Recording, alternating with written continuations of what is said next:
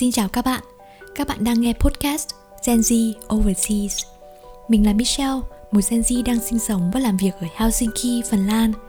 Ở Gen Z Podcast, các bạn sẽ lắng nghe những câu chuyện về trải nghiệm du học, làm việc và cuộc sống của một người Việt ở nước ngoài. Ở podcast trước, mình đã chia sẻ những điều mà chúng ta cần biết trước khi đi du học, với mong muốn rằng các bạn sẽ có được sự chuẩn bị chủ động, vững tin hơn với quyết định du học của mình. Tuy nhiên, bước ra thế giới ngoài kia chính là bước chân ra khỏi vùng an toàn, và ở đó các bạn sẽ gặp phải nhiều điều lạ lẫm, có thú vị và có cả hụt hẫng. Nhưng không sao, với kinh nghiệm làm người nước ngoài 5 năm của mình sẽ chia sẻ đến với các bạn những bài học đau thương mà mình đã trải qua. Mong các bạn sẽ có những kinh nghiệm đúc kết cho mình. Và bây giờ chúng ta cùng bắt đầu nhé.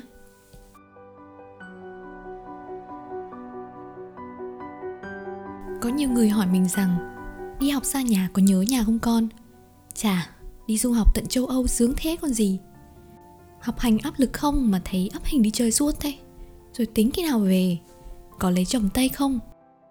Nhưng thật ra một du học sinh sẽ phải trải qua nhiều trạng thái tâm lý khác nhau, như là nhớ nhà, buồn, vui, chán, thất vọng, hụt hẫng.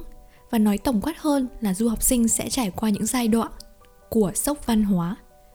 Có lẽ các bạn đã nghe đến khái niệm sốc văn hóa khá nhiều, nhưng đặt trong ngữ cảnh du học và sinh sống ở một đất nước không phải là quê hương mình, thì sốc văn hóa hiển hiện rõ ràng hơn bao giờ hết.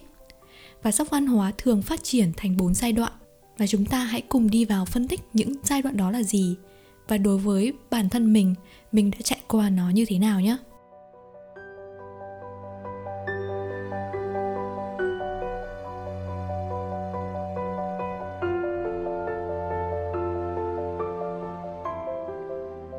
Giai đoạn thứ nhất là giai đoạn trăng mật, hay còn gọi là honeymoon. Lúc này, các bạn vừa mới bước đến đất nước mà các bạn du học, và mọi thứ nó mới mẻ theo hướng tích cực. Bạn sẽ cảm thấy hào hứng với tất cả những điều khác biệt ngay trước mắt mình. Và ở lúc này thì bạn vẫn chưa thực sự có cảm giác xa nhà.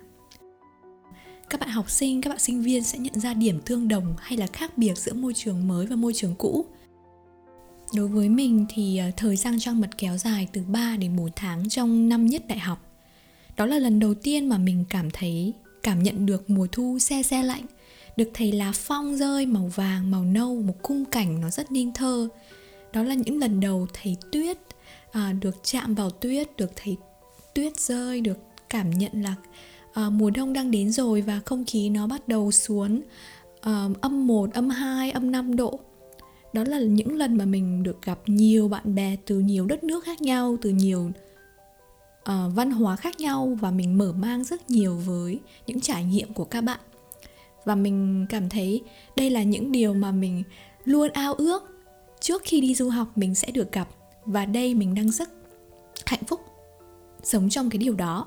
Sau 3 đến 4 tháng thì cái sự sốc văn hóa nó bắt đầu nó hiện diện nhiều hơn. Và ở đây thì mình nghĩ mình đang ở giai đoạn thứ 2, đó là giai đoạn negotiation, tức là thương lượng hay là căng thẳng, hay là phải đối diện với những sự khác biệt nhiều hơn trong môi trường đó.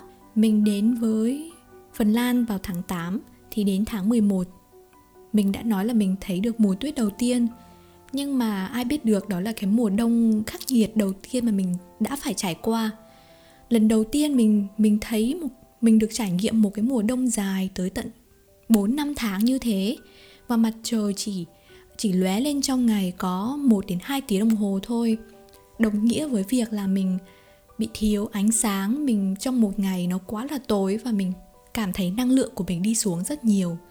Rồi dần dần khi mà đi học, khi thuyết trình, mình cũng cảm thấy là mặc dù ở Việt Nam mình đã có tiếng Anh IELTS 6-7 chấm, nhưng mà đến đây thì mình vẫn thấy mình không đủ giỏi so với các bạn đến từ Đức, đến từ Phần Lan. Các bạn có cái khả năng nói tiếng Anh lưu loát hơn mình, có những cái kiến thức về vùng miền tốt hơn mình, cho nên trong các cuộc hội thoại thì mình rất khó tham gia vào, hay là có những câu chuyện mà các bạn ấy chia sẻ và mình không hề hiểu. Và mình cảm thấy là nhiều lúc mình đã mệt mỏi, Mình mệt mỏi vì một ngày thiếu năng lượng, mình mệt mỏi vì mùa đông lạnh, mình mệt mỏi vì mình phải đương đầu với cuộc sống một mình phải đi siêu thị, mình phải đi đến trường trong cái điều kiện thời tiết nó khắc nghiệt như thế này.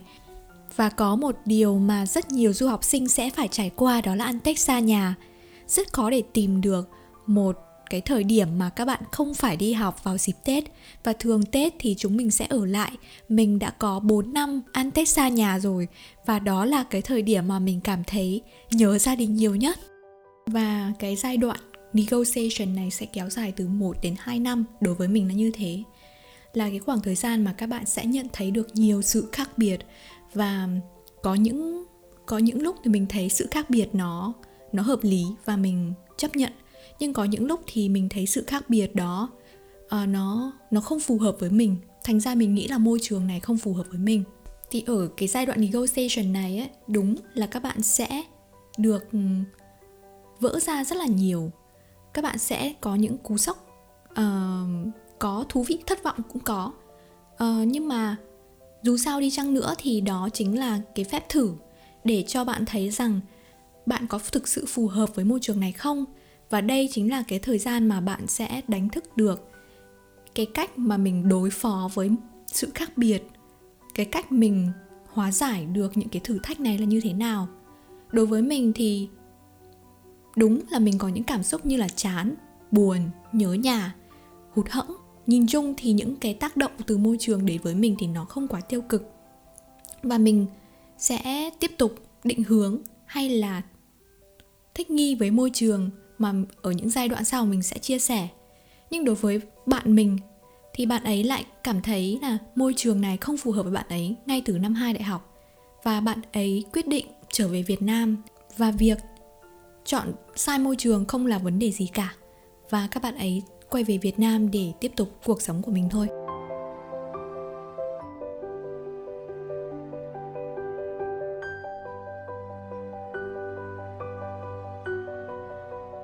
Vậy là sau giai đoạn căng thẳng negotiation thì các bạn sẽ đúc kết ra những cái nhận định của mình để từ đó có cái phản ứng phù hợp với môi trường. Cụ thể hơn thì giai đoạn thứ 3, adjustment, định hướng sẽ bắt đầu từ đây. Và định hướng là như thế nào? Định hướng là cách mà bạn bắt đầu hòa nhập với môi trường này. Và trong cái giai đoạn định hướng thì bạn sẽ đặt ra những câu hỏi, sẽ bắt đầu tìm hiểu tại sao văn hóa nước này lại thế này và văn hóa nước khác lại thế kia. Qua đó thì tôn trọng những sự khác biệt hơn là dù đúng hay là sai.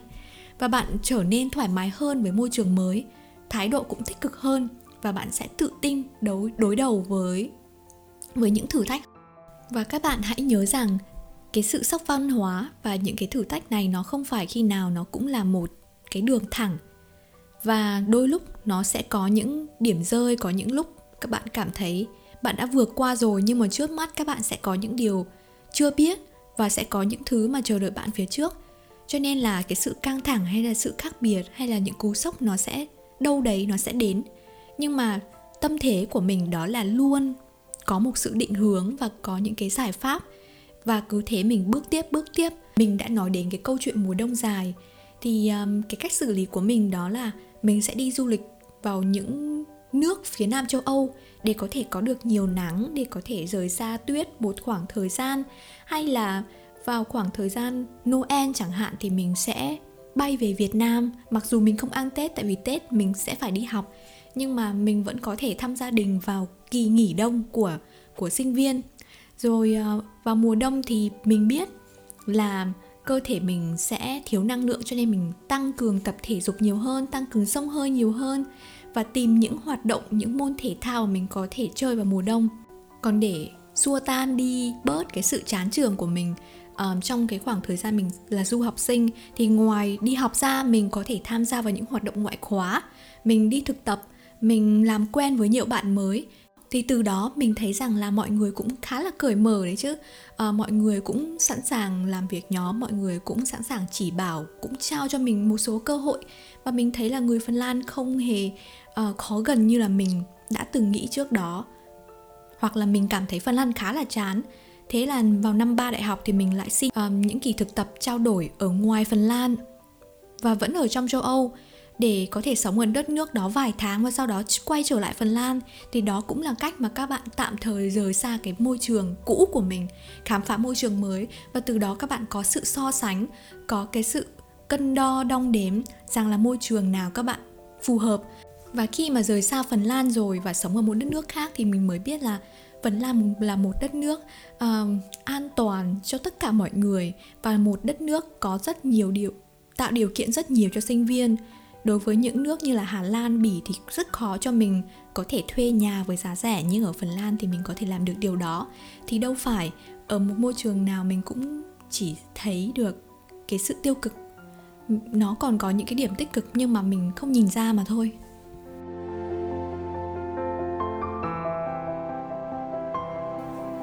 Và đến hết năm thứ ba đại học thì mình đã có một số thích nghi cụ thể của bản thân đối với môi trường, và đây là khởi đầu của giai đoạn 4, đó là giai đoạn hòa nhập, adaptation. Ở cái giai đoạn cuối này thì thái độ của bạn sẽ hoàn toàn thay đổi và bạn biết cách cân bằng hai nền văn hóa. Phần nào thì bạn đã thành công hòa mình vào môi trường mới cùng cái góc nhìn thực tế và thông cảm hơn. Thường thì trong giai đoạn này các bạn sẽ có định hướng khá tốt về lối sống sinh hoạt hàng ngày, cách cư xử, cách suy nghĩ, thoải mái và tự tin và quyết đoán hơn. Và ở giai đoạn này thì bạn đã có những routine này, bạn đã có nhiều bạn bè hơn và bạn cảm thấy không quá cô đơn nữa, tại vì bạn đã quen với cái điều đó rồi, hay là bạn đã có những cái cách để giải hóa nó rồi. Và môi trường này bắt đầu trở thành ngôi nhà thứ hai của bạn. Đối với mình đó là năm 2020, 2021 và đến bây giờ 2022, khi mà mình đã tốt nghiệp, mình được làm việc trong một môi trường công ty ở Phần Lan. Mình có những đồng nghiệp người Phần Lan. Mình sống ở đây lâu hơn, mình học tiếng Phần và mình cũng có quen được những người bạn local. Đồng thời mình tự tin hơn với những giá trị bên trong của mình hiểu hơn về cái nguồn gốc Việt Nam của mình. Mình có những cái tác động tư tưởng rằng là mình khác biệt với mọi người. Mình đến từ Việt Nam nhưng mà mình không bị hóa tan ở đây. Thành ra là mình cảm thấy thoải mái hơn với môi trường này, và môi trường này cũng đang chấp nhận mình. Cho nên là mỗi lần mà mình về Việt Nam ấy thì mình cảm thấy lại nhớ Phần Lan, và khi mà sang Phần Lan thì mình lại nhớ Việt Nam. Và đây chứng tỏ là mình đang có một cái ngôi nhà thứ hai, mà những năm trước thì cái ngôi nhà này đã cho mình rất nhiều cú sốc, cho mình rất nhiều thử thách. Nhưng không sao, để đến được cái giai đoạn này thì đó là một cái bài học. Và cái sự hòa nhập này giống như là một cái phần thưởng mà các bạn tự có cho bạn sau những cái điều mà các bạn đã trải qua.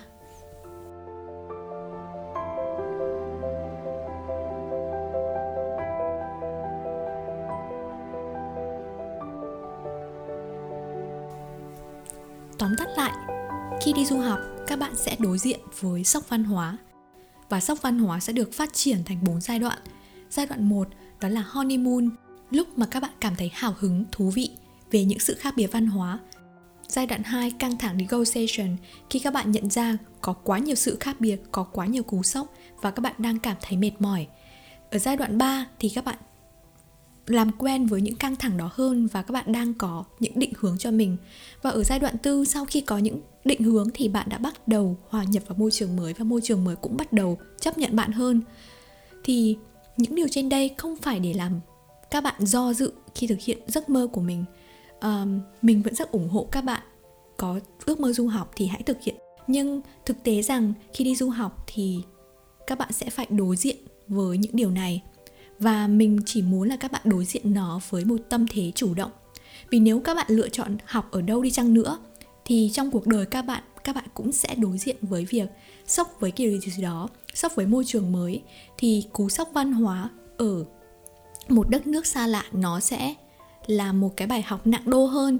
Nhưng mà mình nghĩ đây là coi như là một thử thách mà bây giờ nếu mình chịu khó học thì mai kia với những thử thách khác, với những môi trường khác thì mình sẽ thành thạo hơn, mình có kinh nghiệm và là một cái bàn đạp cho mình vượt qua những thử thách còn khó hơn như thế nữa. Và các bạn hãy luôn nhớ giúp mình rằng để làm quen với một môi trường mới thì cần rất nhiều thời gian, và những cái thử thách thăng trầm thì nó sẽ có tác động ít nhiều đối với sức khỏe tâm lý, thể chất của các bạn. Cho nên là hãy theo dõi sức khỏe của mình. Nếu mà các bạn cảm thấy nhớ nhà, nếu các bạn cảm thấy tâm lý mình không ổn định thì có thể gặp bác sĩ tâm lý hoặc là nếu thể chất mình không tốt thì mình có thể đi tập thể dục. Để chốt lại cái podcast này, có một câu nói mà mình rất thích và mình muốn chia sẻ với các bạn, đó là learn as much as you want since life becomes so busy later. Thì đúng là những cú sốc văn hóa đầu đời của mình rất đáng nhớ, nhưng mà đến thời điểm mà mình đã adapt được thì mình hạnh phúc, mình biết ơn, vì chính những cú sốc đó là mình ngộ nhận tốt hơn, và đến thời điểm adapt này thì mình cảm thấy mình không còn xa lạ nữa. Và cảm ơn các bạn rất nhiều đã lắng nghe đến phút này của podcast. Mình mong sẽ có cơ hội nói chuyện với các bạn nhiều hơn, và hẹn gặp lại các bạn ở những podcast tiếp theo nhé. Bye bye!